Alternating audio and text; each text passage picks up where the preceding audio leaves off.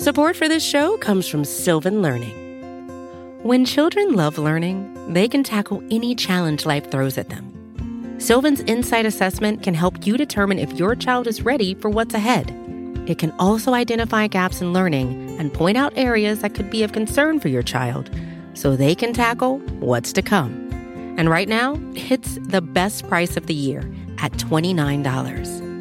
Go to sylvan29.com to learn more and get your child's assessment for only $29. That's S Y L V A N 29.com.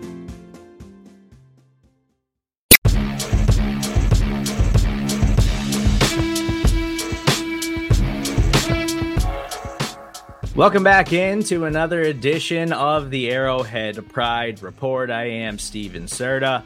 It is Wednesday, September 13th. We are right in the thick of week two in the NFL now, and the Kansas City Chiefs are preparing to take on the Jacksonville Jaguars this Sunday at noon.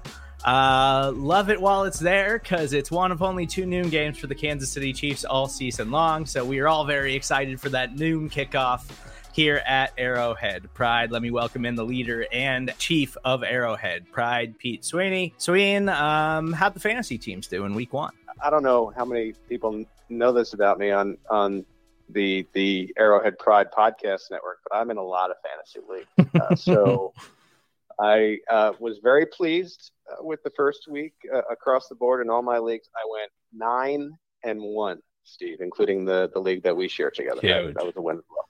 Uh, I did not have that kind of success in week one, and I am pretty much questioning everything that I know about football at this point. so I'm glad it worked out for one of us, Pete. Uh, but we got a lot to get to today. Yesterday was an off day for the Kansas City Chiefs. Uh, they returned to the practice field today, and hopefully they return to the practice field with uh, two of the best players also being on the practice field. We'll uh, We'll get to an update on Travis Kelce, but we got to start things off with Chris Jones. He is expected to return uh, for the Kansas City Chiefs today after agreeing to a new one year deal on Monday evening.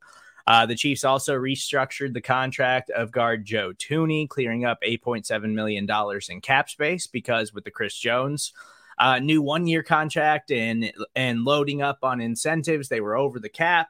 So now they're under the cap. They've got to make a corresponding move. But Pete, we expect to see Chris Jones on the field today for the Chiefs.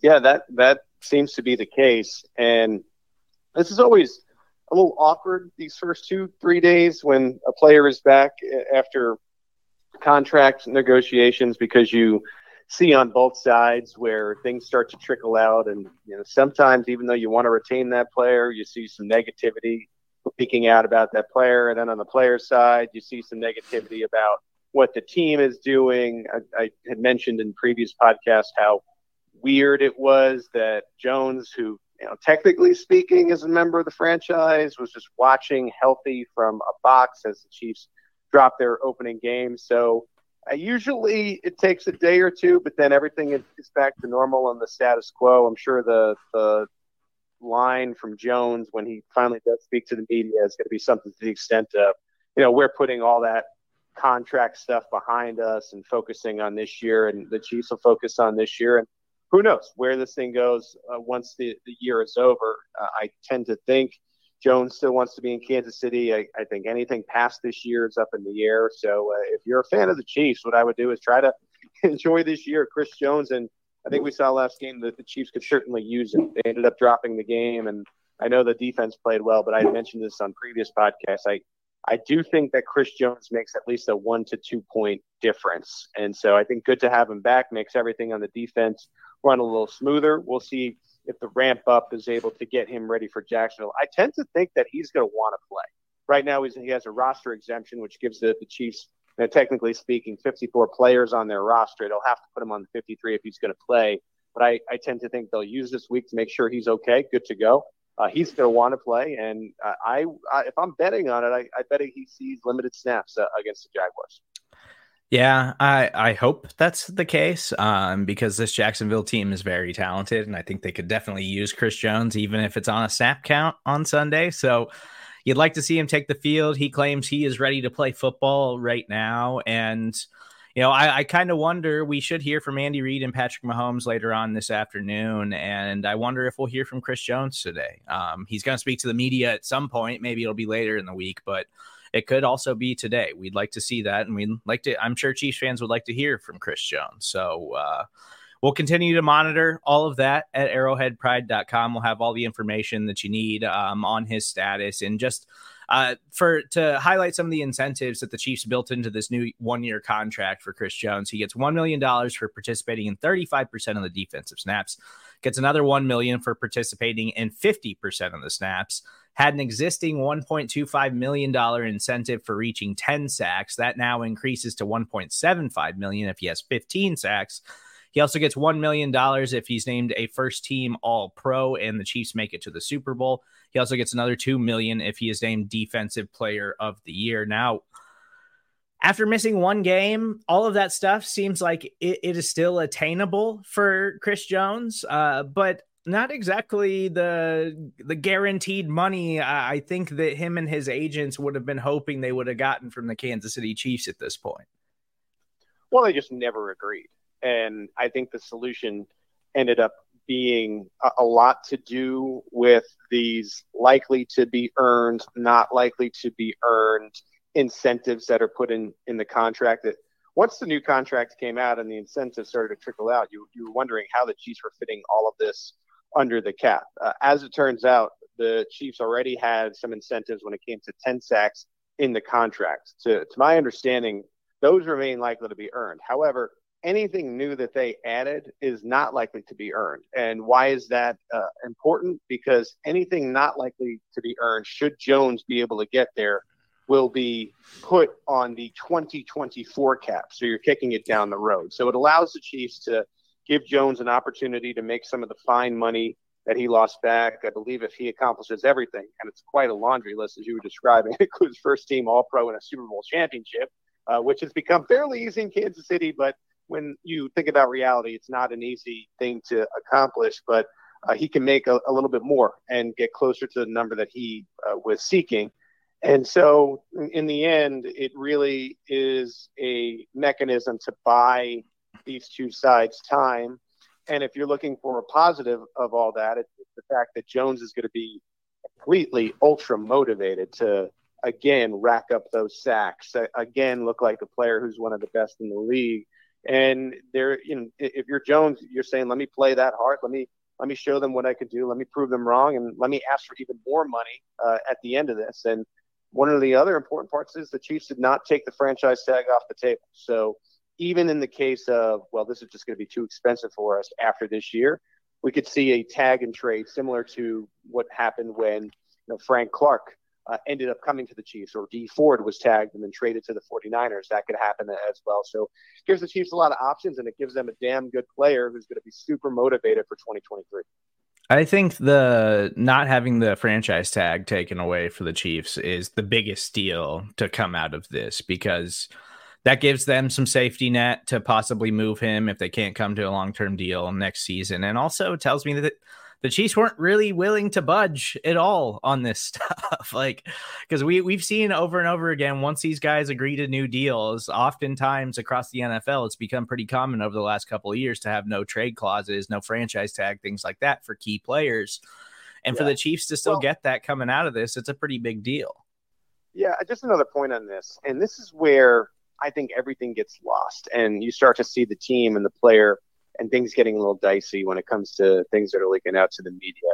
If this was Major League Baseball, Chris Jones might have gotten more than Aaron Donald. The, the salary cap is designed so owners don't have to essentially pay all, all that much money to these players who probably in a ceilingless situation like we see in baseball would be able to make that money because in a way they would be worth it the Kansas City Chiefs, they know they have Patrick Mahomes only for so long. I, I know we still got like 13, 18 years of this, but depending on how long Mahomes uh, wants to play. But you know that goes fast. You know he's already in the seventh, eighth season here, and you want to make sure you maximize the opportunity to win championships every single year that he's the quarterback.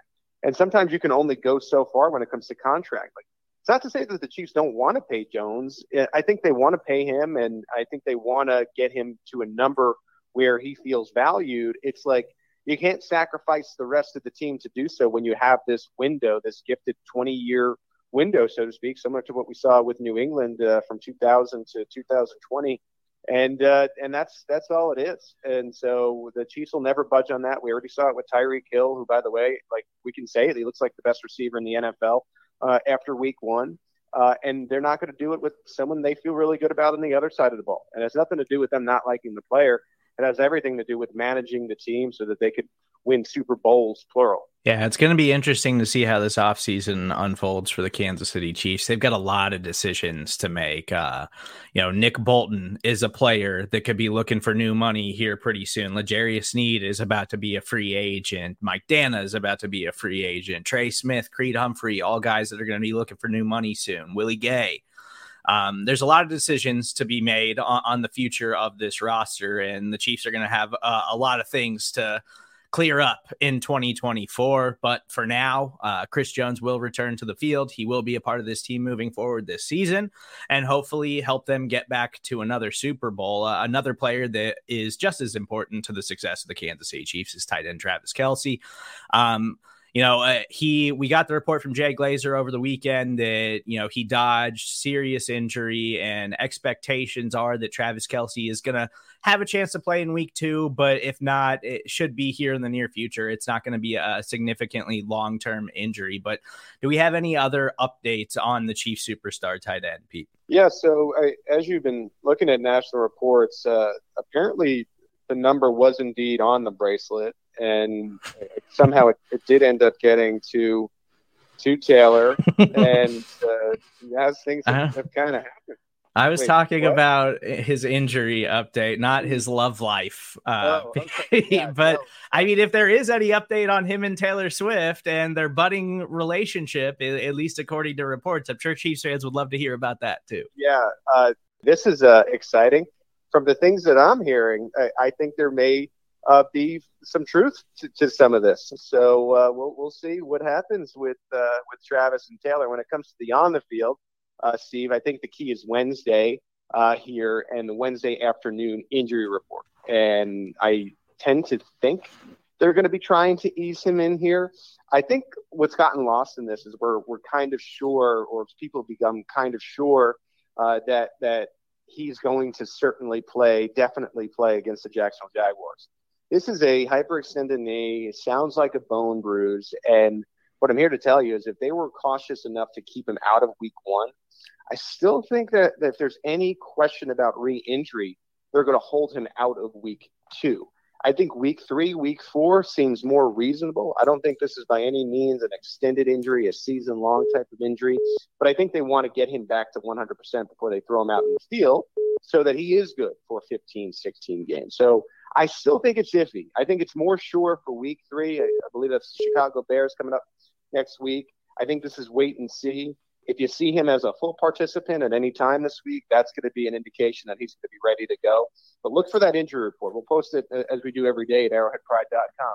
If he's limited, I still uh, am not completely sure he plays against the Jaguars, which, like going back to that original point about Chris Jones, makes his arrival so much more important. You know what I mean? Because you're going to want to uh, end up having any kind of um, positive when it comes to offense, defense, because you saw uh, the offense struggled a little bit uh, without Kelce. I think they'll be better for having that experience, and I think there are things that can be fixed week to week. But you're going to be wanting to hold what is an up and coming Jaguars offense. Calvin Ridley looked great last week. Uh, that's able to score points. You're going to want to hold them uh, as much as you can as you try to get this first win of the season. So it's wait and see on Kelce. Not ruling him out for this week, but I think it's more uh, up in the air than folks are, are giving it credit for right Again, we should know more later this afternoon once the Chiefs release their first official injury report. We should also hear from Andy Reid and Patrick Mahomes later on today. Maybe Chris Jones. Uh, we'll see. If not, I would expect to hear from him as soon as he's activated to the 53 man roster. So we might hear from him coming soon. But uh, make sure you're on the lookout for From the Podium later on this afternoon. We know we will hear from Andy Reid and Patrick Mahomes. You can follow Pete on Twitter at PG Sween. As always, make sure you're locked into arrowheadpride.com for all of the latest news and updates. Make sure you stay right here on the Arrowhead Pride Podcast Network. And as always, leave us a kind rating and review. We got a great British Chief show coming your way this afternoon. Plus, plenty of stuff and plenty of coverage all week long on the Kansas City Chiefs Week 2 matchup against the Jacksonville Jaguars. We'll talk to you guys again tomorrow on the next edition of the Arrowhead Pride Report.